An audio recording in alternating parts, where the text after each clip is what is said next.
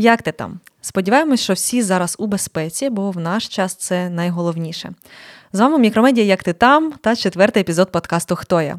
До подій жовтня, якщо чесно, ми планували інші теми до обговорення, та, на жаль, агресор змушує міняти не лише контент-план, а й життя багатьох запоріжців, ну і, зокрема, нашої команди. Через ракетні обстріли міста я, Аня Бабіно, нещодавно ненадовго, реально тимчасово переїхала до Одеси, бо вже не витримувала. Катя Маркова евакуювалася до Києва і зараз страждає через відсутність електроенергії. Просто зараз вмикаються з генератора в якомусь коворкінгу в столиці. А Оля та Костя, молоді та психічно стійкі члени нашої команди, залишаються в Запоріжжі, кожен на своєму місці. Привіт! Привіт! Ми просто з Костю переглянулися на фразі емоційно психологічні стійкі. Ну, У кожного з нас своя історія, тим не менш, і про це сьогодні поговоримо. Живемо далі. Погнали!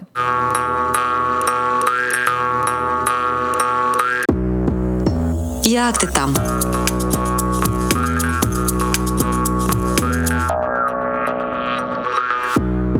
Будемо відвертими. До вересня запоріжці, ну саме жителі міста, а не всієї області, відчували себе у відносній безпеці, попри те, що окупанти знаходяться за 30 кілометрів від міста.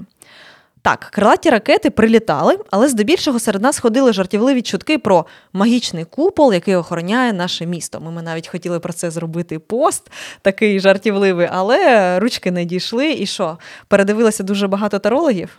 Да, тарологи, Тікток, е, оці майстрині з розкладання натальних карт та інші е, воєнні експерти. Я думаю, що робили усі ці свої розклади всі, хто лише міг, просто незалежно від професії, юристи психологи, тарологи всі взяли у руки щось, що може віщувати, і робили свої прогнози, які найчастіше, здається, не збувалося. Ну але ж це підтверджувалося також і тим, що у нас реально було мало прильотів. А коли вони були, між ними був великий проміжок часу. Там, типу, раз на місяць у нас був прильот, і при цьому це була, наприклад, якась будівля, в якій не було смертельних випадків. Тобто там щось страждало, типу майна, але це було без смертей. І тому, можливо, у нас впала оця трошки планка якоїсь адекватного сприйняття реальності і страху, і тому ми такі: о, одинадцята тривога за день. Нормально, працюємо далі. Ну, ну я... мені було ок, до речі, тоді. Я пам'ятаю перші місяці, коли почалася повномасштабна війна, я волонтерив е, у штабі, і в нас, е, от я пам'ятаю, я приходжу у на склад сортування гігієни, і щось ми зайшла мова за те, що в Запоріжжі більш-менш спокійно, і мені жіночка, яка там сортує одяг, каже: Костя, так ви не розумієте, в нас реально є купол над Запоріжжям. Типу, нас охороняє е, сила Хортиці. Е, я такий, типу, ну я в це не супер вірю, але якщо це так, я не проти. Знаєш, вона нас охороняла до першого прильоту на Хортицю. Отак, да розбили тоді купол. Е, я думаю, що ми просто вже трошечки з часом забуваємо, але ну реально перший місяць е, початку війни був дуже тривожний. Ну було дуже е, страшно. Тоді ніхто там не ходив по закладах. По перше, бо вони всі були закриті, все було зачинено. Дійсно було. Тривожно, тривожно так на вулицях. А от коли наступила весна, я в той час я пам'ятаю, була в тимчасовій евакуації на західній, і ви почали виставляти фоточки, як все розквітає, як один за одним почали відкриватися заклади. Ну і дійсно якось Запоріжжя повернулося в ритм. І я повернулася до Запоріжжя. І от дійсно літо у нас було ну тфу-тфу-тфу спокійне. До жовтня, як мені здається, такий самий гучний прильот був е, у ТЦ Аврора. Да, До речі, а от е, хтось згадає, от щодо того, що Катя каже, перший раз, коли бахнуло, і ви це почули. В мене це було саме Аврора. До цього ні, брешу, до цього був вокзал Запоріжжя 2 я живу, в принципі, в тому районі в Олександрівському, і я о п'ятій ранку дуже добре почув. А ще краще почули студенти, всі, хто там був у гуртожитках, там прям повлітало вікна. І другий раз, у те, що Катя каже, я погоджуся, да, Аврора. Я прям це почув також п'ята ранку, почалася пожежа. Я виглядаю у вікно, щось горить, ніхто не знає що. І оце прям перший раз, коли ну, мені прям відчулося. А я ще це пам'ятаю, тому що я тільки повернулася е, із евакуації. Реально в Запоріжжі було тихо, без прильотів. Я повертаюся з Тернопіля, і через тиждень це трапилось, і знову стало стрьомно тоді. А потім все було ок. Я пам'ятаю прильот у Запоріжжя 2, але я чула ще й попередній, коли прилітало в районі аеродрому, в районі наших певних підприємств запорізьких. Це було там перший тиждень війни, мабуть, там п'ятий або шостий день. Я просто дуже добре це пам'ятаю. Я була в оточенні великої кількості військових, Запорізькій обласній військовій адміністрації, вже комендантська година, повний треш, е, жах, темрява і так далі. Я чую прильот, і я кажу. Олександр Васильович, прильоти, щось прилетіло. Він такий, Та нічого немає, нічого, нормально, тобі почулося. Ще прильот, ще прильот. І йому телефонують і кажуть: прилетіло. Я такий, я така, блін, бачите, це мені не почулося. А це я були говорила. якраз перші випадки, так. Я пам'ятаю той, що був в квітні, коли прилетіло на алюмінієвий завод чи кудись, ну то там в район підприємств запорізьких. І от я це добре пам'ятала, тому що я тоді якраз е, перший місяць працювала віддалено в березні, і ми в кінці березня вийшли вже на офіс. І мені для того, щоб їхати на роботу, треба їхати через все місто, прям у дуже віддалений район на верхню Хортицю. І у нас була така самоорганізація. Нас там колеги збирали всіх, хто по місту живе, хто там далі їде з космосу, і збирає е, всіх до себе і везе на роботу. І мене підвозила колега. Я пам'ятаю, що це було там типу сьома ранку чи щось. Воно так гучно прям було. І я ще відписуюся, що так, а що, їдемо там після закінчення тривоги? Вони такі, а чого? Я така, ну, прильот був. Такі, та ні, нормально їдемо. Ну, якби в такому стані, коли воно там десь, де немає жертв, розумієш, тоді, що якщо це я не помиляюсь, тоді загинув охоронець на цьому підприємстві, і було поранено песика. Його фотографії всі ще всюди ширилися. Його взяв собі на опіку один із шелтерів, скидалися грошима на його І здається, була ще інформація, що він вже приїхав з окупованих е, регіонів Так, до так, Запоріжжя. Він був або з Оріхова, або з Гуляйполя. А якщо ви не забули, то Міноборони Росії тоді заявило, що туди тоді було знищено на цьому підприємстві біля тисячі українських бойовиків та іноземних найманців. Да, да, була така інформація. Пам'ятаєш, я тобі ще кидала з телеграму, що ми типу, тоді давайте зробимо шоці. цей фейк е, Да. новиною. Тоді це був ще такий, знаєш, шок абсурдний. Це зараз ми звикли до того, що продукується все, що зав- що завгодно. Я одного разу їхала, це було кінець літа, по мосту по новому, і там же ж ну, якби він вищий, ніж Преображенський. І була класна сонячна погода в день, і було видно аж дими, отам, от якби за містом, за пісками, тобто вже в напрямку там Кошугуму, Васильівки, і аж туди доноситься звук по Дніпру дуже добре, і навіть там з високої точки видно там якісь е, спалахи диму чи чогось такого. Я пам'ятаю, я коли е, виставляла в інстаграмі влітку, там що ми десь е, з дитиною гуляємо, і починається сирена, і типу, ну я йду далі собі спокійно, і люди з там з Європи, хто вже там декілька місяців там сидить, такі. Ти що? А чому чому ви, ви не ховаєтесь? Е, я кажу: ну дивіться, це зараз восьма тривога. Як ви собі уявляєте? І це кожного дня. Ну реально, наша психіка була адаптована. Так, ну не, не можна себе виправдовувати, бо безпека є безпека. Але ну всі ми відповідаємо за своє життя, і хтось більше розумів, що е, можна просто поїхати кукухою е, і морально, і фізично, якщо по 11 разів на день а, бігати у бомбосховище і там сидіти. Е, і тому так Запоріжжя таке місце тривог. е, реально Е, мені ми, ми ж якось Катю, а це ж, да, а у це кого ще, було найбільше. а це ще твій район, там, де є оця гучна сирена в центрі міста. Так, Там, на, де- так, на там, де- металургів там у мене поліфонія дуже сильна. Я одночасно чую десь п'ять різних е, з різних Точок. місць. А ще е, одна дуже любила е, заїдати, і тобто тривога вже закінчилася. Ну тобто е, початок тривоги, да, коли сповіщає. А одна отак. А особливо класно, коли це вночі. Кайф. І в тебе влітку Прям відкриті вау. вікна, і ти кайфуєш весь цей Боже, час. бідні наші кукухи. Е, Щодо того, що Запоріжжя місто тривог, е, це дійсно так, тому що у нас е, третій чи четвертий показник по Україні по їх кількості вже точно більше 1100 тривог було. Тобто, в середньому у нас там 8 тривог на день, чи якось так, тривалістю по 47 хвилин, середня тривалість. У нас були тривоги там, типу, по 6 хвилин, а були по 4 години. Е, І це по цьому додатку мапа тривог можна подивитися. Тобто не більше там це, звісно, е, Луганська область по тривалості, там дві тривоги, які тривають вже восьмий місяць. Е, Далі там Харківська область, Донецька і потім е, Запоріжжя. Тобто у нас було набагато більше тривог, аніж в Дніпропетровській області, сусідній, наприклад. Я пам'ятаю, ми навіть робили пост про те, що ми могли зробити в нашому житті, поки триває у нас там здається, було три тисячі хвилин тривоги Да, певний да, да. час. І ми дізналися, що там можна подивитися скільки разів повністю по колу друзів серіал або послухати всі альбоми Кан Ельзу. Я пам'ятаю, що я просто брав і рахував. Mm-hmm. Там, приміром, ти береш Вікіпедію, відкриваєш усі альбоми студійні Оканів і просто рахуєш, а потім ділиш. Це прям і ти думаєш, господи, от скажи мені, це реально два роки тому, що я буду займатися такою обчислювальною якоюсь функцією. Думаю, господи, що, що не так буде зі світом? Але ми також, бачите, адаптувалися.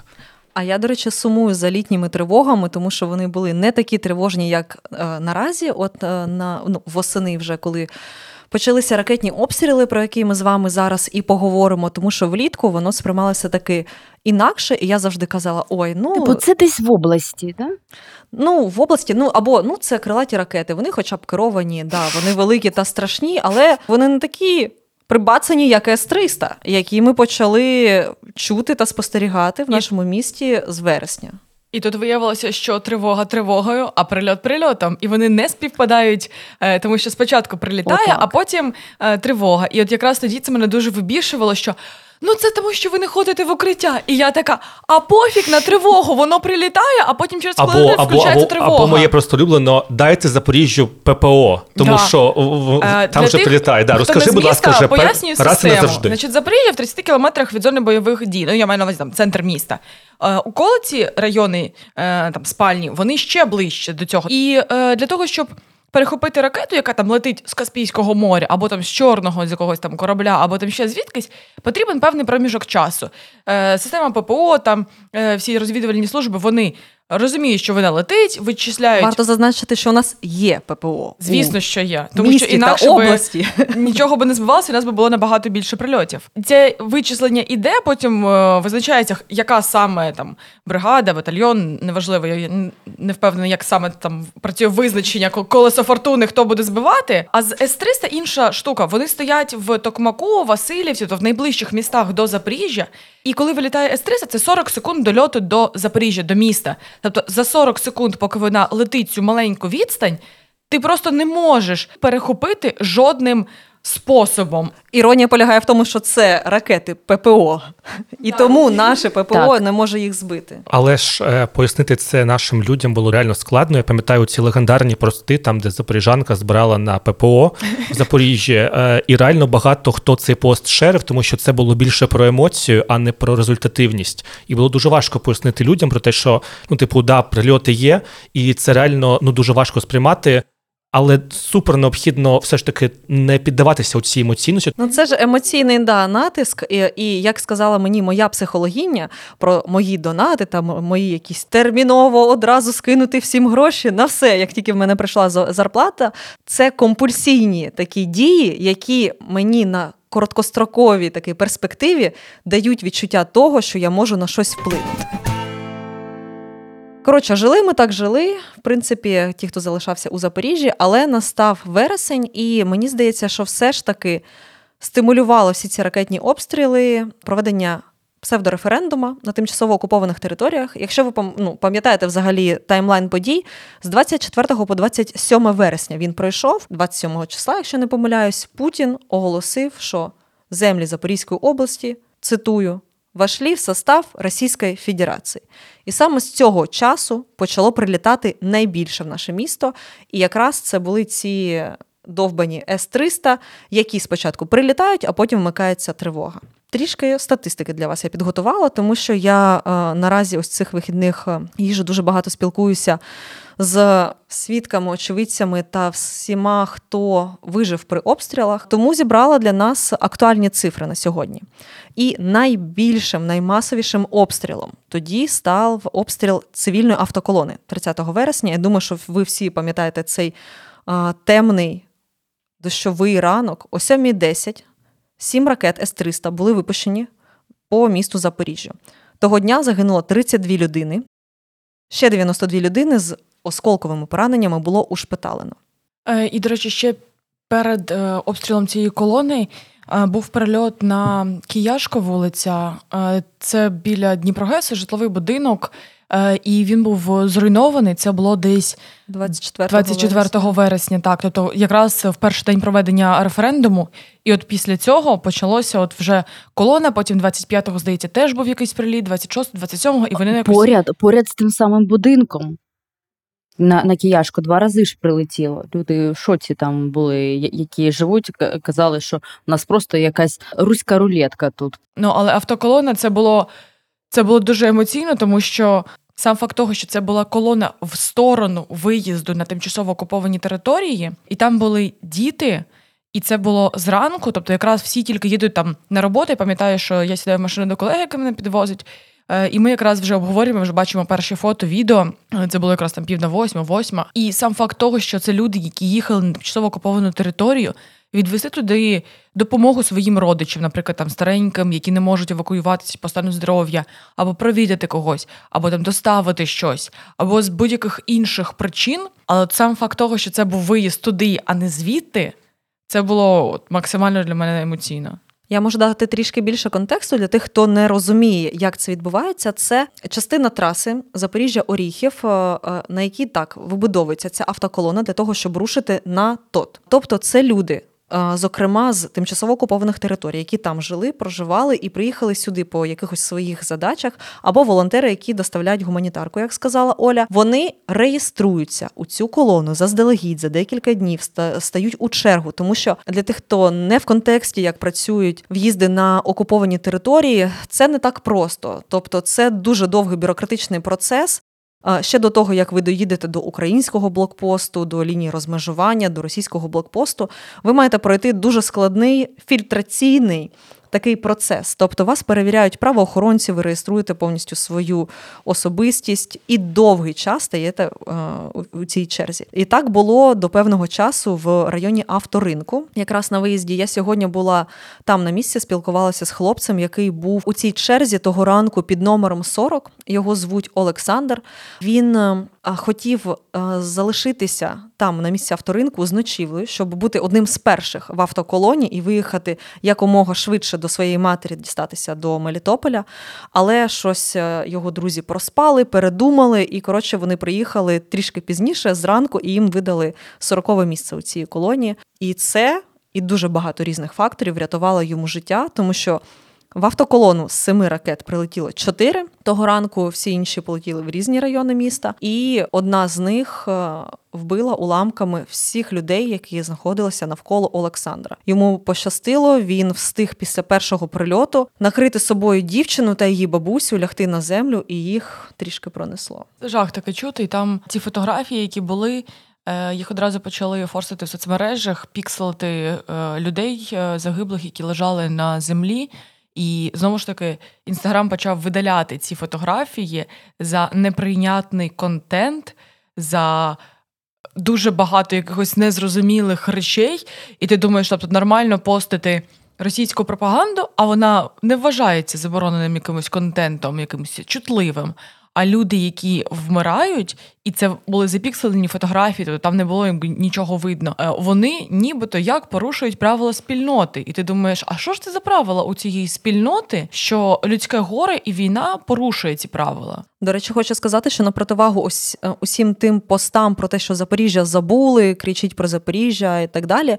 Якраз події того ранку, мабуть, підсвітили те, що відбувається у Запоріжжі. Це був такий дуже медійно сильна подія. Трагічна, траурна. У нас навіть 1 жовтня було об'явлено День жалоби, було заборонено виїзд на тимчасово окуповані території на деякий час, і тоді вже про Запоріжжя заговорили, мабуть, всі. я підтверджую, тому що ми робили аналіз е, того, як е, швидко ця подія почала е, про неї говоритися в національному телемарафоні. І умовно, вже там у 10 ранку вийшли перші е, новинні сводки про це, і це нормально, тому що для того, аби цей відеоматеріал був відправлений, змонтований, потрібно декілька годин. Тому якщо це сталося там десь о сьомій ранку, як розумію, то о 10 це випустити це абсолютно ок. І ми тоді також намагалися усіма силами зруйнувати цей стереотип, що е, про всі міста говорять, а про Запоріжжя не говорять. От саме тоді це вийшло прямо в перших в перших випусках новин. Я просто хочу зробити невеличкий дисклеймер. Дуже багато ракет різних типів ракет прилітало в Запоріжжя з початку повномасштабного вторгнення. Оскільки наш подкаст триває лише 60 хвилин, ми хотіли б зосередитися на найключовіших подіях останніх місяців, які трапилися особливо після проведення референдуму, тому що наша гіпотеза полягає в тому, що так активно почали обстрілювати обласний центр через неспроможність його взяти. Окупантами в них почало підгоряти, і вони тому почали херачити по нашому місту. То також є ще такий момент, що Запорізька область одна з тих, яка е, в лінгвістичному плані дуже важко її називати, скажімо так. Тобто є там Черкаси, Черкащина, Київ, Київщина. А Запоріжжя воно є і містом, обласним центром, і регіоном. І коли говорять, що Запоріжжя або на Запоріжжя, або ще десь мається на увазі, наприклад, область, тимчасово окупована її територія, це приблизно 60-70% області. І так само може на матися на увазі і саме місто. І коли почався е, референдум і були оголошені результати. Вони ж тоді говорили, що там Херсон проголосував в так-то, Донецьк так, Луганськ так. Явка 98%. В, да, в Запоріжжі явка 98%, Запоріжжя тепер частина Російської Федерації. І ми такі сидимо в Запоріжжі, і мені друзі з інших міст почали скидати всякі меми і такі. Так, так, так. Да, що там нормально е, вам в ЗНР? І я е, якби з одного боку сміюся з цього, з іншого боку, це е, дійсно впливає на людей, які не дуже розуміють цю специфіку. Е, і це дійсно звучить, ніби обласний центр захоплений, ніби у нас от русня вже 8 місяців е, ходить по вулицям зі своїми зетками, хоча це не так. Я хотіла додати про те, що Аня казала, що можливо є така наша версія і багатьох, що обстріли Запоріжжя почалися саме через те, що не змогли його взяти і не зможуть. Е, і тут є паралелі також з Харковом та Миколаєвом, які всю війну страждають від обстрілів. Саме С-300, е, які неможливо збивати, і тому там були зруйновані зруйновані не просто десятки будівель та об'єктів інфраструктури, а ну тисячі, тисячі у Харкові цілий район повністю непридатний е, до життя. І це також ті міста, які вони не змогли взяти і не зможуть. Да, да, вони не зможуть, і при цьому так дивно завжди розуміти, що по їхнім цим звод, сводкам окупантським вони причисляють усі ці наші міста, про які Катя казала, які не є окупованими е, територіями, як власне все свої території. Це так дивно, коли питають у Лаврова, чи е, вважаєте ви обласний центр Запоріжжя також своїм, і кажуть, да, також це стосується до Запоріжжя. І ти думаєш, господи, що у вас не так? І через це також багато іноземців, на жаль, не розбираючись інформації, думають, що там Запоріжжя, Миколаїв або Харків захоплені, тому що для них оці там сводки Лаврова вони не надто фільтрують інформацію. Це мене також дуже бентежило, коли вони кажуть, що вся Запорізька область наша, а в них питають, так, а що Запоріжжя? Воно також наше. Просто воно тимчасово окуповане Україною. Ти думаєш, господи, що? Тебе воно бентежило, А а, в мене писав, від цього перш- бомбить просто жесть. Добре, коли там іноземці вони не сильно шарять, що як в нас це влаштовано, дістрикти, області, регіони та типу обласні центри. Окей. Але коли українці там із Києва або Львова не розуміють різницю, На то тоді в мене прямо думають. дуже сильно підгоряє. Або коли вони пишуть жарти, наприклад, в поважних медіа українських, не буду називати їхнє ім'я, але мені було дуже. А бідна, коли вони написали фігню про Запоріжжя, я прямо понеслася в коментарі розповідати їм, що там окуповано, а що ні. І от до того, що е, Лавров чи якась там інша свинособака заявили, що і е, е, Запоріжжя, саме місто, також є територіями терористичної держави. Хтось із дипломатів, ну я читала чи то стаття, чи то твіт, я не знаю, що казали, що це перше в історії. Коли е, заявляють, е, коли називають е, частиною своєї країни територію, яка навіть ну не під твоїм контролем. Одна справа, коли ти захватив, вона окупована, і ти там кажеш, все, це частина Російської Федерації. А коли ти ну називаєш Запоріжжя, де немає тв- твоїх військ своєю територією, ну це ж те ж саме, що сказати Нью-Йорк наш. Це, ну, це наша ж теж територія. частина ІПСО е, впливу на людей і цього Так, так. е, маніпулювання інформацією.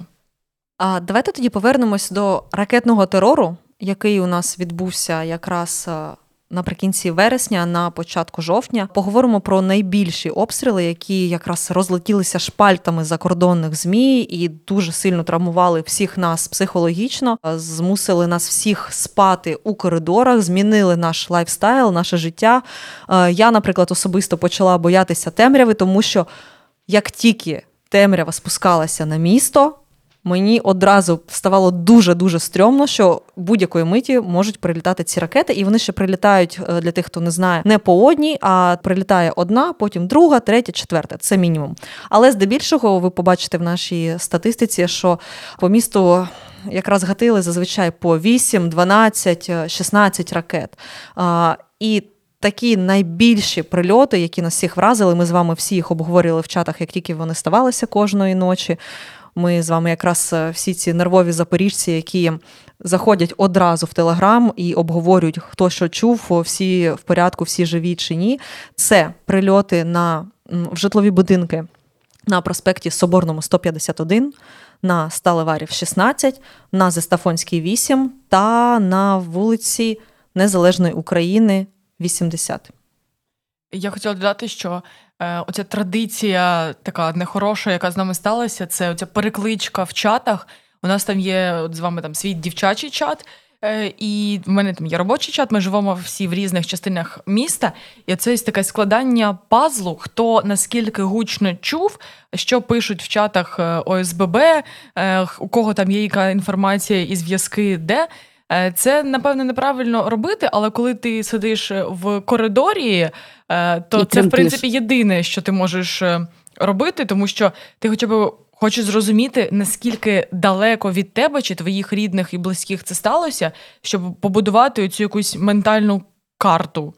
Ну, я скажу так, що в мене такого не було, і під час всіх прильотів я знаю, що е, дехто з вас хвилювався, тому що я в чатах не відповідав. Ти слухавку не брав, я тобі телефонувала разів п'ять. Да, багато разів було, коли я реально спав, і я дуже вдячний своїй нервовій системі за те, що навіть цей час вона дозволяє мені реально спати нічого не не чути, але менше з тим, коли прокидався, було не менш страшно відкривати чати, тому що коли ви збираєте м, картинки по пазлам, я думаю, що можливо ваша нервова система потрошки приймає. А я встаю там у сьомій ранку, умовно. Знаю, що щось там бахнуло, гепнуло, але де не знаю. Відкриваю чати, і там вже фотки жертв, фотки зруйнованих, тобто вони вже в якості. І тут не скажеш, як краще. Типу, ви потрошки це, типу, не спали, розуміли. А я там зранку вставав і почалося там перша, е, перший ранок, другий, третій, будинок зруйнований, будинок зруйнований, будинок зруйнований. Це була жесть. До речі, Костя, саме це я відчула, коли я приїхала в Київ. Я приїхала 1 е, жовтня після е, після обстрілу Кияшка, тобто влучання у перше влучання у житловий будинок. Я зрозуміла, що треба брати дитину і їхати, бо ми вже почали спати е, у коридорі, і кожного дня це було дуже важко. І ці прильоти вже були не якісь впав-впав десь в далечині, а ти відчував е, вібрації і. Е, ти чув ракету. Я тоді вперше почула проліт ракети, і це було найстрашніше, що я чула у цьому житті. Ну і тобто я тоді е, прийняла рішення їхати, е, і ми приїжджаємо. Буквально це е, нагадайте, коли е, Соборний 151, в яку 6 дату? жовтня. Ми ми приїхали е, у Київ декілька днів е, пройшло більш-менш нормально, тихо у Запоріжжі. І от одного ранку, от про, про те, що ти Костя кажеш, я спала всю ніч. А тут я прокидаюся о шостій ранку, я відкриваю чат, і перше, що я бачу, що там 500 повідомлень і е, листаю, а там світлини будинку на соборності 151. І оцей шок, коли ти це одномоментно все бачиш, і ти ще я не в ту ж секунду зрозуміла, що це за будинок, тому що він, в принципі, схожий на будинок моїх батьків. Е, це така ж сама Сталінка, і мені треба було ще трошечки зрозуміти, що саме це за будинок. А всі знають цей будинок. Це просто центр міста. Я в цьому будинку провела не одну ніч, бо у мене там е, жили близькі е, друзі е, і так далі. І Ну і ці світлини і нерозуміння того, що відбувається, я я не завжди той момент згадаю. Я в істериці розбудила маму, і я я не могла вимовити, що що відбулося.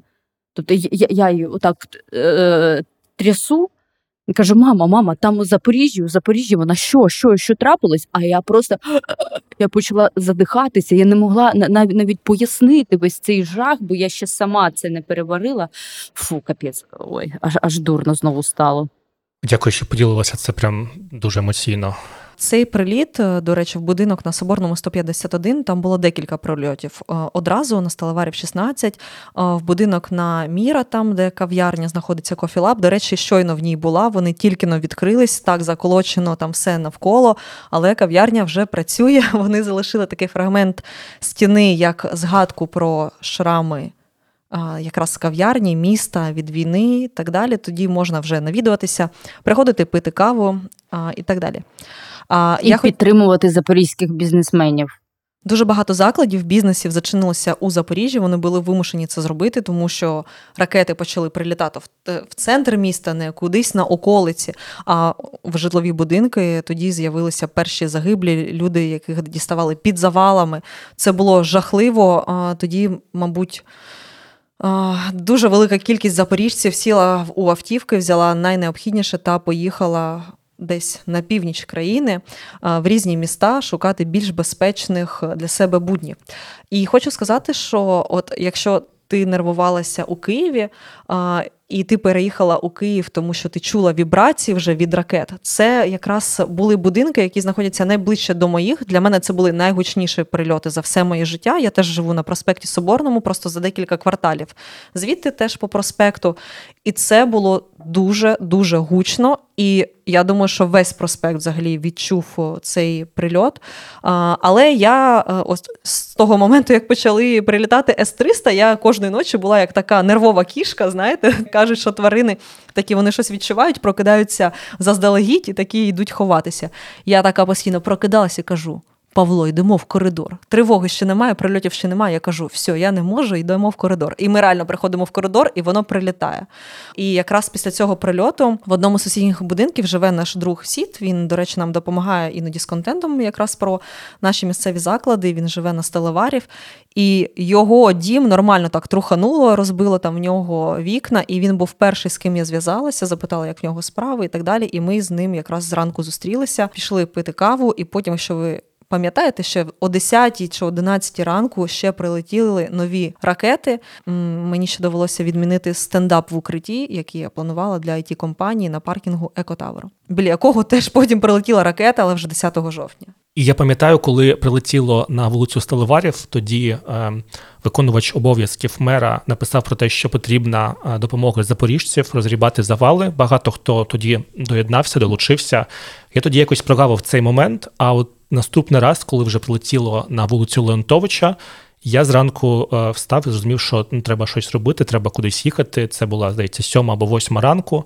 Тоді в одному з чатів е, написали, що збирається ініціативна група, яка буде це робити. І я тоді написав одним з перших, і мене поставили координувати оцей процес розгрібання завалів на вулиці Леонтовича. Це приватний сектор, і коли туди приїхав, а це ну правий берег міста. Я там не надто часто буваю. І ну тоді, в принципі, було дістатися доволі важко. Я поїхав на таксі. Я приїжджаю і я бачу, що це приватний сектор, якого ну типу реально вже немає. Це було настільки страшно. Я не знаю, що в мене в житті було страшнішим. Я от після коли це аналізував і з психологом проговорював, тому що це на мене дуже сильно вплинуло. Я зрозумів, що це, мабуть, найстрашніше, що зі мною сталося е, в житті. Коли ми приїхали, рятувальники вже дістали всі тіла, тобто якоїсь ну прям відвертої жесті, страшної на щастя. Я, я думаю, да, я не побачив. Але я я просто приїжджаю, в мене емоції. От що треба робити? Ти коли їдеш на розрібання завалів, от в мене було питання в таксі, як я буду цим займатися? Ну, в мене не було. Е, Розуміння, як це взагалі відбувається. Вже потім, коли я приїжджаю, я розумію, що цей процес доволі відносно технічно простий. Ти просто е, отримуєш з рук в руки якісь каменюки, Е, передаєш далі, і там на декілька годин в тебе там найближча людина це двоє. Та, що тобі дає каменюку, та які ти далі даєш. І я тоді був шокований, наскільки багато людей приїхали у різні райони міста, е, займалися цим. І, мабуть, найстрашніше з того, що я побачив, це от я часто про це говорю: що ну реально нема чотирьох будинків. Е, все просто в каменюках, і десь валяється запилений диплом про закінчення школи, десь валяється запилена ікона, десь валяється, ну особливо ці страшні штуки. Мені здається, що у нас багатьох з дитинства є оцей, ем, що які іграшки дитячі, це там щось найдорожче для тебе. І коли в якийсь момент ти розумієш, що під'їжджає екскаватор, е, в якому ковш, і тоді кидають величезні каменюки, і типу там ці каменюки там придавлюють голови когось кролика. Це зараз, коли ми зрослі, це по-іншому сприймається. Але коли я там, я прям відчув цей біль, того що ну, типу, це, це м'яка іграшка, це дитяче щось. А ну, а якщо це дитина, а якщо ну, ну тобто те, що ми не побачили, тобто ми побачили вже наслідки. А і ці наслідки з них ти судиш, як це відбулося з людьми. І це було доволі страшно. І, мабуть, тоді те, що я запам'ятаю на все життя, це те, що ти приїжджаєш, це, ну, типу, ще оця золота осінь, багато дерев, всі там в золоті, і вони повністю сірі. Тобто ти виходиш за межі е, цього прильоту, е, далі осінь грає своїми фарбами, а от на цьому місці всі дерева повністю сірі. І коли розбирав завали певний час, от я вже відходив, тоді емоцій, коли ти там це робиш, нема, ти просто механічно це робиш. А от коли ти виходиш за межі цього всього, починається якась паніка, сльози. От я пам'ятаю, що я приїхав тоді десь о 9, пішов десь у другій, і от у другій я виходжу, і я прям починаю плакати, тому що я вже йду по відносно мирному місцю. Цей прильот вже його не зачепив. І я розумію, наскільки страшно оця. Різниця того, що тут, і то, що за 200 метрів. Тобто там люди живуть далі, вони шоковані, в них нема, не знаю, вікон, там шибки розбиті а там там нема нічого. Це як апокаліпсис, найстрашніший фільм, там, який ми могли побачити в реальності. І от прям, мабуть, після цього. Для мене війна на до і після розділилася, тому що коли прилетіло в ТЦ Аврора, я це чув. Там, коли вокзал, я чув, а тут я прям побачив це, і я в цьому брав участь, і, мабуть, це ніколи не забудеться. А ти наразі розповів про події, які відбулися 9 жовтня, тоді близько другої години ночі. 16 ракет було випущено по місту. Серед них працювала і авіація. Якраз ракет С-300 тоді було 10 штук, 10 ракет було випущено. Вони полетіли по різним районам міста. І це про те, про те, що ми казали, що вони були, як потім виявилося, з Бердянська та з Мелітополя. Тобто так, це так, якраз так, з да. окупованих територій. І тоді працювала авіація. Чотири ракети Х-22 ще прилетіли. Одна з них, скоріш за все, ймовірно, потрапила у будинок на Зестафонській 8. Цей будинок, напевно, що багато хто бачив. І ще було дві крилаті ракети, керовані крилаті ракети Х-59. Не уточнюють повітряні сили, куди що потрапило, але так, масштаби руйнувань тієї ночі були, мабуть, найбільшими за весь час е, в Запоріжжі. Е, це Стафонське 8, е, щоб всі розуміли, це дев'ятиповерховий житловий будинок в спальному районі міста. Це ну, такі околиці, не околиці, але це Великий спальний густонаселений. Густонаселений, де ці дев'ятиповерхівки, біля них п'ятиповерхівки, дитячий майданчик, якісь гаражі там і так далі. Це недалеко від мого офісу. І там за декілька годин після цього, ну вже зранку, там десь о 10 ранку, я побачила в інстаграмі фотографію нашого спільного знайомого колеги, який написав, що ось і у мій будинок прилетіло. І я така. Влад, це що твій будинок? Ти як, як сім'я? Виявилося, що так, це його будинок. Він ночував в іншому місці. Його сім'я, батько, мама і молодший е, брат. Вони постраждали. У них е, був струс мозку, е, якісь поранення, вибиті вікна. Вони живуть в сусідньому під'їзді до того, який повністю обвалений. Причому там спочатку обвалилися перші шість поверхів, і потім а, вже почали обвалюватися плити, які тримали восьмий-дев'ятий поверхи. Це був не цегляний будинок, це панелька, тобто вона складається е, як картковий будинок, як лего, напевно. Падає одна плита, за нею інша, інша, і вони складаються вниз. І от саме ця картина, тому що до цього це були руйнування під'їздів, але це були низькі будинки. Два поверхи, п'ять. А коли це дев'ятиповерхівка, зовсім інший масштаб, коли ти дивишся вгору, а там немає нічого. Олю, ти сказала про те, що ти наступного ранку дізналася, що наш спільний знайомий його родина постраждала від цього прильоту. Я хотіла додати, що ем, я. Я думаю, що ви всі е, якби помітили таку тенденцію, як це назвати, наскільки у нас маленьке місто, хоча воно дуже велике, бо абсолютно з кожним будинком, так, куди потрапляла ракета, ти знаходиш безліч зв'язків, е, хто там жив, там родичі е, твоїх родичів, знайомі знайомих, там мама однокласниці і так далі. Ну, у кожного є зв'язки із кожним будинком, який постраждав. І ти так буквально за один день збираєш так багато пазликів е, долей людей, які хоч якось дотичні до тебе. Я, до речі, хочу сказати, що для нас е, дуже часто ці люди, які загинули під завалами, вони залишаються або ось цими заблюреними пікселями на фотографіях у соціальних мережах, на жаль, з оперативних відео, з е, сторіс, зівак, які проходили повз е, і так далі, або залишаються цифрами у статистиці. Я намагалась шукати, от з Костю ділилась постійно, відшуковувати інформацію в соціальних мережах про людей, які загинули, щоб їхні друзі, можливо, про них щось написали і так далі. Траплялись мені такі сторіс, е, пости в інстаграмі, але було їх дуже мало. Але дуже хочеться дізнатися історію цих людей, побачити їхні обличчя.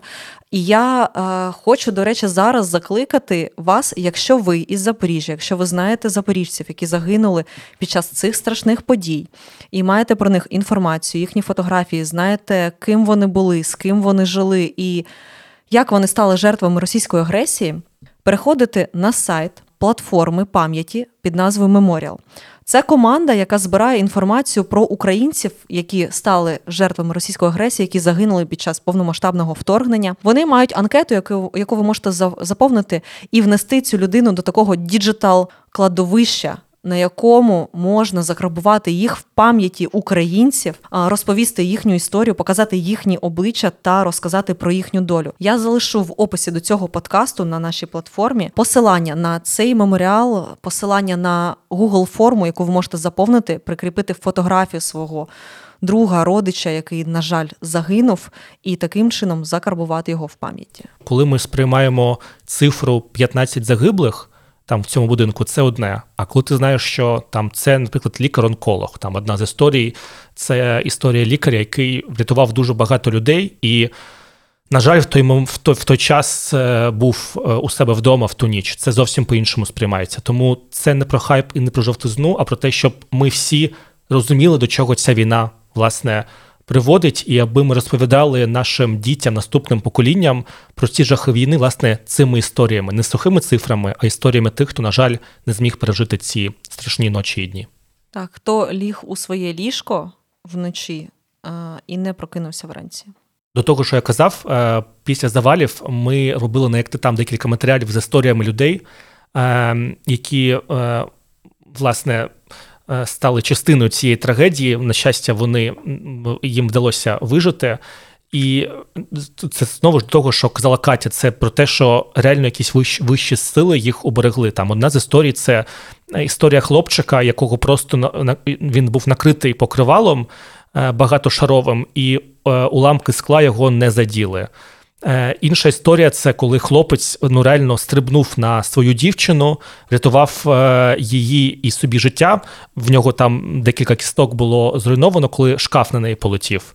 І реально, коли ну ти спілкуєшся з цими людьми, це знову ж це зовсім по-іншому сприймається. Ну, всі ці історії того, як вони діяли, і що мене здивувало, в кожній історії це було про те, що як тільки ти розумієш, що з тобою все окей, ти йдеш рятувати інших. Ти вибігаєш, ти розумієш, куди треба що робити, і ти робиш. От всі історії, яких людей я опитував, в них усюди було про те, що вони допомагали якось. Ти зрозумієш, що з тобою все ок, там в тебе закривавлена рука, але ти все одно бігаєш, щось носиш, і це неймовірно. Це тільки наші люди, я думаю, так, так, таке можуть робити. Ну, я думаю, що стан такого першого шоку всі переживають по-своєму, тому що я сьогодні мала розмову з Ксенією. Це мешканка будинку по вулиці Незалежної України, 80.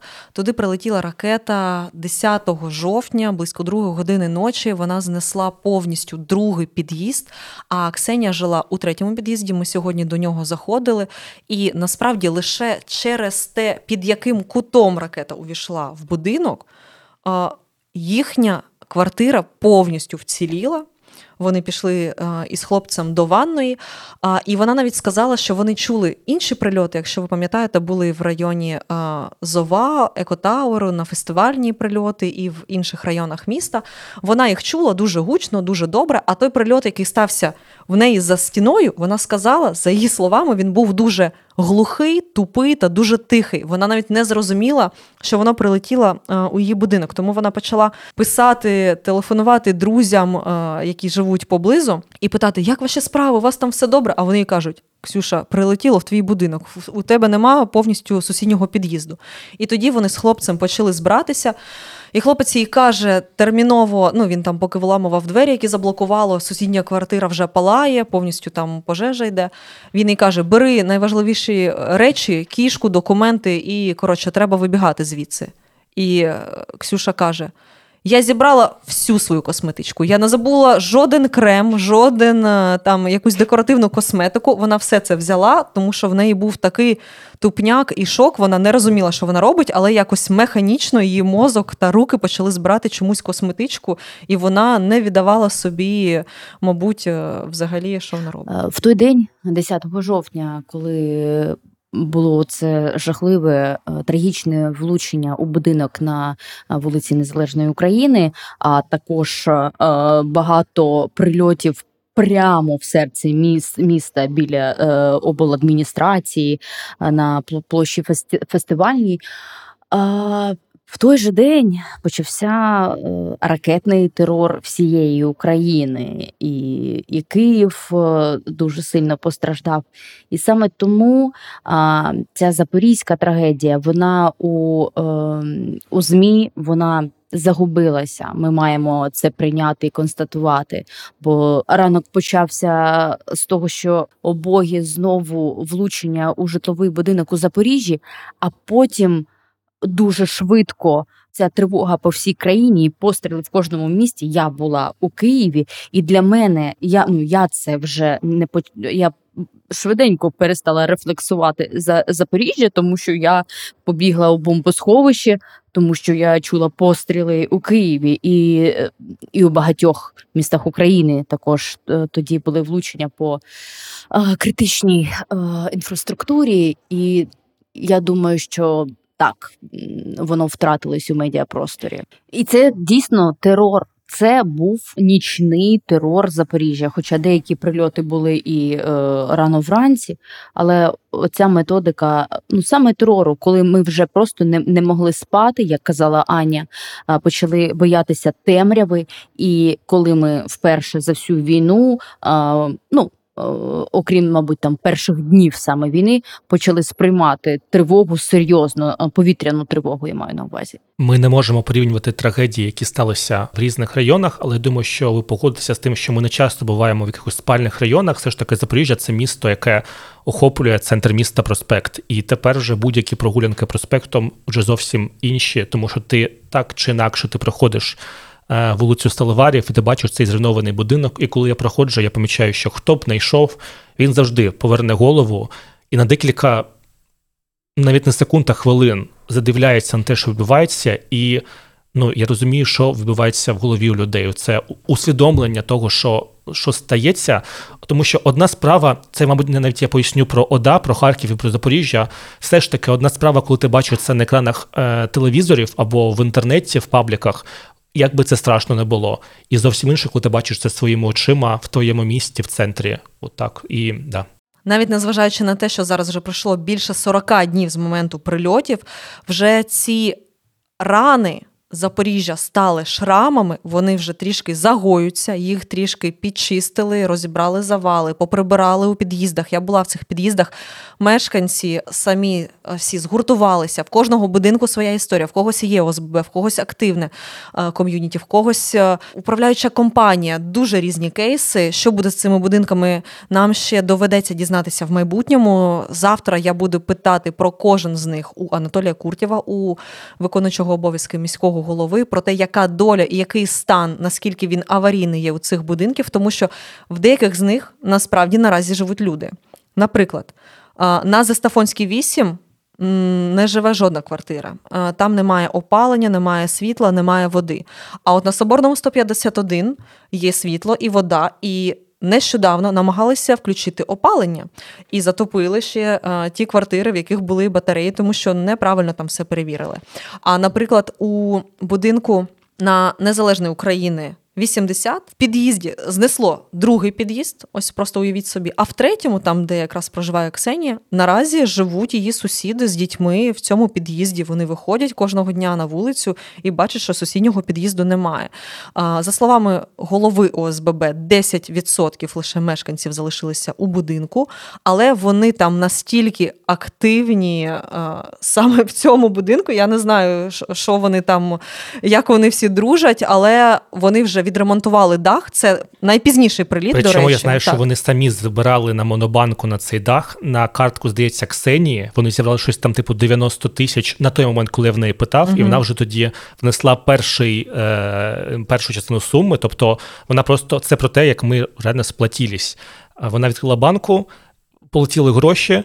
І вони вже якось там, незважаючи на те, що це аварійний будинок, вже зробили собі якусь частину даху. Це так, і вони дуже прогресивна ОСББ. Я вам хочу сказати, тому що вони вже оформили всі заявки на відшкодування, там на ремонт майна і так далі. А от в будинку на Соборному 151, наприклад, є керівна компанія, це управляюча компанія. Це коли в тебе немає ОСББ, і тебе, значить, віддають на поруки до якоїсь такої структури, яка тобою має опікуватися за гроші, але не завжди робить це якісно. І ось за словами мешканців цього будинку, їх е, послали, на них не зважають, і в них поки що дуже сумна доля. Завтра буду розбиратися.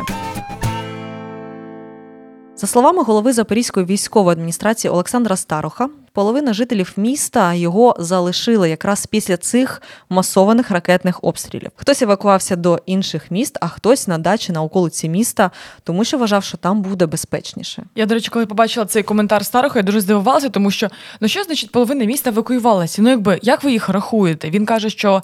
Е, ти знаєш як? Я знаю. Давай. Ну я вам хочу сказати, що, по-перше, я зустріла Олександра Васильовича біля ЗОВА і Екотавер. Тобто він працює в ЗОВА, я працюю в Екотавері, і ми, значить, зустрілися як два старих друга після прильоту 10-го числа там. А, І, значить, я кажу, що вас повилітали вікна? Він каже: Да, дивись, бач, жодне вікно не вціліло. Зова і в Байді, і в Укрпошті, і в кав'ярні автортесті. Я думаю, ви всі це бачили. А у нас в Екотавері. Насправді, ну оскільки це вежа преміум класу, у них якісь дуже якісні матеріали, будівельні вони використовують і якесь інше скло. Тому в нас на диво багато вікон вціліло. І, до речі, ну у нас на третьому поверсі в Юїна там повилітали більше гіпсокартонні такі перекладини е, навколо вікон. І саме тому, до речі, ми раніше писали всі попередні три епізоди у нас в офісі Юїна. І за день до цього прильоту, Кось, якщо ти пам'ятаєш, ми евакуювали техніку для подкастів до тебе в офіс в укритті. Де і... ми зараз і пишемось. Да, де ми зараз і пишемось, і відтепер ви можете слухати нас із підвалів Запоріжжя. Тому, тому, коли лунає повітряна тривога, ми залишаємося в укритті, тому зараз це набагато безпечніше. Да, я, до речі, почуваю себе тут дуже комфортно. От, ну коротше, зустріла його, да, і кажу, що в нас там трішки повилітало, в нього там більше повилітало. І я кажу, Олександр Васильович, як ви рахували людей, що ви кажете, що одна чверть поїхала, значить, за місто, інша на дачі і так далі. І все ж таки він підтвердив мою гіпотезу гіпотезу, що вони звертаються до мобільних операторів, які підраховують приблизно а, кількість людей да, да, за GPS з мобільних вишок, які Україна цифрова держава. і так далі. Так, так. Ну а насправді Кличко про це неодноразово казав, коли на початку е, повномасштабного вторгнення дуже багато киян поїхало, і він якраз статистику використовував від е, операторів Лайфсел і Водафон. І дійсно дуже багато людей евакуювалися е, в села, бо там вважається, що більш е, спокійно, там немає критичної інфраструктури, військових об'єктів, якихось заводів і так далі. І були історії навіть, що люди виїжджали на машинах і ночували вздовж траси на якихось заправках, просто для того, щоб не ночувати вдома в центральній частині міста або десь там на спальних районах. І потім зранку вони поверталися. Е, і зараз люди намагаються якось на зиму влаштуватися там же в селах, тому що від зруйнування критичної інфраструктури, зокрема електрика, газ, різні теплові об'єкти в будинках може не бути, наприклад, опалення. І люди намагаються якимось чином зараз запастися дровами, там поставити собі буржуйки, якісь тепловентилятори і все таке, де можна в селі, наприклад, забезпечити собі більш автономне проживання аніж в місті. І тут знову ж про те, що хтось не готовий одразу евакуйовуватись кудись далеко. Вони вірять в те, що з Запоріжжям буде все окей, і велика кількість людей продовжує залишатися в місті. От ми з Костю живемо в місті. Так, ми бачимо, що стало там менше машин по проспекту, стало там менше людей. Але при цьому я бачу, що в парках граються діти. Е, люди ходять, гуляють вулицями. Вчора ми намагалися з подружками зайти в ресторан ввечері, і там не було жодного вільного столика без бронювання, що теж доводить те, що люди е, продовжують жити життя, намагатися. І це якраз було місце поруч з цим зруйнованим будинком. І це супер сюрреалістично, коли ти там проходиш повз і потім ідеш жити плюс-мінус нормально своє життя. І те, яким чином ми пристосовуємося до цього всього, і зараз це навіть трошки більш горстро відчувається, тому що в Запоріжжі, як в інших містах, відключають освітлення вуличне, і у нас там о 4-5 вечора, як і всюди, вже ніч, але все одно ти бачиш кількість машин, ти бачиш там люди по закладам сидять, з сусіднього столика хтось сміється, в транспорті ти їдеш з кимось. Е, і це додає віри в те, що все буде добре з обласним центром. І як і у кожному в нашому подкасті, зараз час інтерактиву. Власне, ми запитали у аудиторії мікромедіа, як ти там, е, хто власне з них залишився у Запоріжжі, хто поїхав. Е, так, от, принаймні, наша аудиторія, яка не є репрезентативною, абсолютно 72% е, написали те, що вони залишилися, 28% те, що вони поїхали. Знову ж повторюся, це абсолютно не репрезентативно, але у тієї аудиторії, яка залишилася, ми запитали власне причину того, чому вони не евакуюються. Дуже багато відповідей не зможу чисто фізично. Нас нема часу все е, прочитати, але більшість е, відповідей це те, що.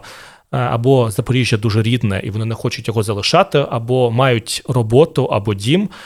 Є відповідь, я так розумію, лікарки, що вона евакуювалася певний час в Київ. Там вона побула, потім повернулася лікувати та волонтерити, тому що не могла би бути де-інде. Багато хто пише про те, що вірить у Збройні Сили України, усіх наших захисників, і тому, що Запоріжжя це місто для них герой. Я думаю, що для всіх нас місто, яке тримається, ми багато кажемо, що місто, яке перемагає. Багато хто пише те, що тут комфортно і затишно, і безпечно. Навіть люди пишуть, що в Запоріжжі безпечно, тому ми не евакуюємося. Є цікава відповідь, е, те, що недалеко їхати до Мелітополя, е, і така е, емоджик будинка. Люди вірять, те, що скоро всі наші тимчасово окуповані зони стануть нашими знову рідними. І такий останній варіант, який мене особливо зацікавив, тому що я люблю парк на космосі. Це один з наших парків у комунарському районі. Власне, це були відповіді на перше питання, чому люди залишаються в місті. У тих, хто поїхав, ми питаємо, коли вони повертаються, будуть повертатися. Ось що ми отримали. Найчастіше люди пишуть, що хочуть повернутися весною, але й ті є, хто пише вже їду. Власне, під час того, коли ми питали, одна дівчина написала, що вона зараз в поїзді, е, прямо зараз їде у Запоріжжя. Пишуть, коли не буде обстрілів, коли не буде загрози прильотів С-300, інші прильоти зможу потерпіти. Це те, про що казала Оля, чому власне ці ракети особливо небезпечні. Як відгонять хоч до Мелітополя орків, щоб нас не діставали С-300, також пишуть. Пишуть після перемоги, при першій можливості, поїхала по справах на місяць, скоро повернуся. На жаль, дехто пише, що можливо вже і не повернуся. І я думаю, що нам поступово треба приймати той факт, що деяка кількість людей не повернеться вже за жодних умов в Запоріжжя. Ну і взагалі соціальний ландшафт міста дуже зміниться. Пишуть, «Е, повертаємося за тиждень. Виїжджали на місяць відпочити трохи від тяжких ночей після наступу на запорізькому напрямку. Пишуть про те, що коли президент звернеться до людей, які наразі перебувають за кордоном, і скаже їм те, що може можна вже повертатися. Одна е, дівчина пише про те, що вона чекає коханого з полону. Як тільки його визволять, вона також повернеться е, у Запоріжжя. Е, пишуть про те, що як зрозумію та відчую, що діткам та мені психіка, душевний стан, емоції ніщо не загрожує. І такий останній варіант якомога скоріше, тому що дуже люблю Запоріжжя. Власне, якогось ем, песимізму, принаймні е, щодо цього питання, я не побачив, тому що люди загалом пишуть про те, що зовсім скоро вони вже планують. Тобто, ті люди, які поїхали, в більшості тим, хто нам писав, власне, вони хочуть повернутися, і це не може не радувати, тому що успіх е, того, що відбулося в Херсоні, я думаю, змотивує багато людей чекати перемог і вже на запорізькому напрямку. Катя, коли ти повернешся? Я повернусь, до речі, дуже скоро. Можливо, коли вийде цей подкаст, я вже буду у Запоріжжі. А, І я дуже сподіваюся на те, що я така повернуся в Запоріжжя. І як сказав Костя із коментарів наших читачів, от-от буде звільнено е, Запорізьку область, і е, все, можна буде е, жити більш-менш е, спокійно. Але я буду е, відвертою, є плани поїхати на зиму кудись. Е, Бо я, друзі, прожила вже місяць без світла в Києві, і мені просто сама перспектива того, що це може бути у Запоріжжі, і ну і де завгодно в Україні. Ну давайте дивитися правді в очі. е, Обстріли е, е, критичної інфраструктури можуть продовжитися, чого звісно не хотілося б і так далі, але це Русня, якби вони терористи. Я просто втомилася переїздити, втомилася ризикувати. Ну, для мене цей момент, що я поїхала до Києва рятуватися від ракет у комфорт і пішла на те, щоб там зняти реально дорог, дороге житло, щоб типу покайфувати, пожити класно. І в результаті я, я дофіга плачу за те, щоб жити при свічках. Це взагалі не кайф, і я більше не хочу так ризикувати. Є е, думки поїхати кудись у Європу чисто на зиму, провести е, просто в більш теплих краях е, зиму. Але я дуже хочу бути у Запоріжжі, попри все. От просто повірте, якщо е, е, раптом е, за 2-3 тижні Максимум місяць. Так, ми відчуємо, що все. Я не знаю, ну у вас є таке, у вас є це відчуття, що от-от от щось трапиться і все це закінчиться. У вас нема такого? У в мене є. Ну, я не знаю. Ну, от у мене є таке, що от-от, коротше, от щось зараз все Росія капітулює, і всі ми будемо вдома. Але я думаю, що Давайте всі ми віримо, те, що це станеться. Власне, я думаю, що і в Запоріжжі ми можемо, власне, вже коли ми закінчуємо, сказати про те, що в Запоріжжі панічних настроїв того, що от отже зовсім скоро вони і наш е, край зроблять тимчасово окупованим, нема. Тобто люди живуть далі. Ми про це власне весь подкаст і говорили, що от якоїсь паніки власне в нас нема. Ми віримо, ну, я що впевнена, що війська не війдуть в місто, тобто воно точно не буде окуповано. Я єдине, чого боюсь, це ракетних обстрілів і саме ракет С-300. Мені пофіг насправді на мопеди, кінжали, ікси і так далі, або керовані авіаракети. Ну, це моя особиста думка. Мене бентежать лише С-300. До речі, коли це е, на початку жовтня також почали літати мопеди, в тому числі по Запоріжжю, і вони руйнували критичну інфраструктуру. Я тоді вперше їх е, почула. Це була якраз ніч, я була в коридорі, і тоді було ще плюс-мінус там тепло, було відкрите вікно на кухні, і було дуже добре чутно оцей звук наближаючогося мопеда. І як на мене, це було набагато страшніше, аніж вибухи, аніж ракети. Тому що там ти одразу чуєш бух. І окей, я до цього чула, як пролітає ракета, оцей ось такий писк, скажімо так. Але тоді я розуміла, що вона ж пролітає повз мене. А тут виходить, що цей мопед, цей звук, він наближається здаля до тебе, і це ніби як зворотній відлік. Ти ніби як сидиш таки в коридорі і рахуєш 10, 9, 8, 7, коли він цей звук наросте до тої е, ноти, коли це буде максимально близько до тебе, і коли вже станеться вибух. І оце ось було дійсно жахливо. Але потім він пролетів на щастя далі кудись від мене. Е, Тому тут е, теж такі двоякі е, відчуття щодо цих всіх звуків, вибухів і всього. Е, Щодо звичок е, людей, запоріжців, які залишаються в місті, у багатьох з нас змінилося. Е, Змінився розклад дня, змінилися звички, де ми зараз ночуємо. До того ми ночували в коридорах. Потім багато людей, е, хто не евакуювався за місто або кудись далі, вони стали ходити кудись ночувати. Я, наприклад, переїхала е, тимчасово до знайомих у віддалений район міста в приватний будинок. І я тепер, як Григорій Сковорода, світловив мене та не впіймав. Я сьогодні ночую там, потім я ночую вдома. Потім я на вихідних ночую хлопця в іншій частині міста, потім я знов переміщаюся. Костя от ночує теж тут в е, офісі в укритті, що теж доволі зручно. Е, Більше того, я сюди ходжу з тваринами своїми. Це таки перша ніч була супер стресова для них. Я, власне, і можливо було більше шансів у мене евакуюватися одразу, якби в мене не було домашніх тварин. В мене собака і кішка доволі неспокійні. Я розумів, що будь-яка евакуація для них буде супер стресовою, тому що коли були перші дні, ми ходили в укриття. Ну вони це, це були просто нервові нерви не лише у мене та у а у всіх тих, хто був е, поруч з нами.